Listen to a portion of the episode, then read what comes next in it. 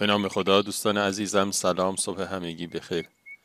امیدوارم روزی پر از خیر و برکت و آرامش پیش رو داشته باشید و از شما دعوت میکنم داستانه که امروز با عنوان این نیز بگذرد رو با هم بشنویم.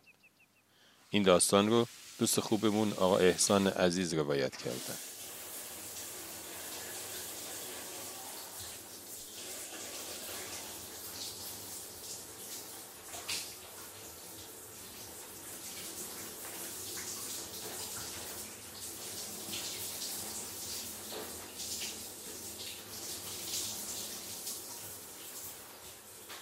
به نام خدا.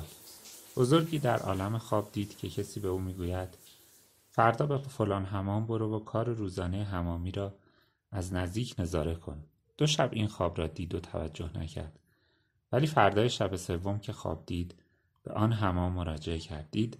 حمامی با زحمت زیاد و در هوای گرم از فاصله دور برای گرم کردن آب حمام هیزم میآورد و استراحت را بر خود حرام کرده است. به نزدیک حمامی رفت و گفت کار بسیار سختی داری، در هوای گرم هیزم ها را از مسافت دور می آوری و بقیه کارها را انجام می دهی. حمامی گفت این نیز بگذرد.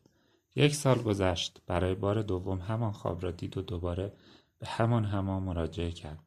دید مرد شغلش عوض شده و در داخل حمام از مشتری ها پول می گیرد. مرد وارد حمام شد و گفت یک سال پیش که آمدم کار بسیار سختی داشتی، ولی اکنون کار راحت تری داری. حمامی گفت این نیز بگذرد. دو سال بعد هم خواب دید. این بار زودتر به محل حمام رفت، ولی مرد حمامی را ندید. وقتی جویا شد گفتند او دیگر حمامی نیست، در بازار تیمچه‌ای دارد و یکی از معتمدین بزرگ است. به بازار رفت و آن مرد را دید. گفت خدا را شکر که تا چندی پیش حمامی بودی، ولی اکنون می‌بینم معتمد بازار و صاحب تیمچه‌ای شدی. حمامی گفت این نیز بگذرد.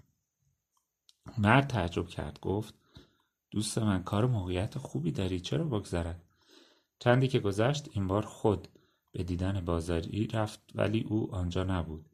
مردم گفتند پادشاه فرد مورد اعتمادی را برای خزانه‌داری خود می‌خواسته، ولی بهتر از این مرد کسی را پیدا نکرد و او در مدتی کم از نزدیکترین وزرای پادشاه شد و چون پادشاه او را امیر می‌دانست وصیت کرد که پس از مرگش او را جانشینش قرار دهند.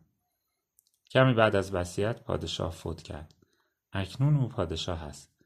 مرد به کاخ پادشاهی رفت و از نزدیک شاهد کارهای حمامی قبلی و پادشاه فعلی بود. جلو رفت، خود را معرفی کرد و گفت خدا را شکر که تو را در مقام بلند پادشاهی می‌بینم. پادشاه فعلی و حمامی قبلی. گفت این نیز بگذرد. مرد شگفت زده شد و گفت از مقام پادشاهی چه چیزی بالاتر می‌خواهی که باید بگذرد؟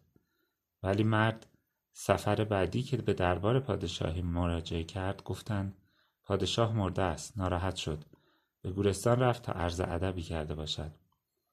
مشاهده کرد بر روی سنگ قبری که در زمان حیاتش آماده نموده حک کرده و نوشته است این نیز بگذرد.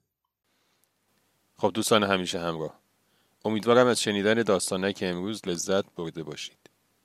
تا روزی دیگر و قصه اینو همه شما را به خداوند بزرگ می سپارم. خدا نگهدار.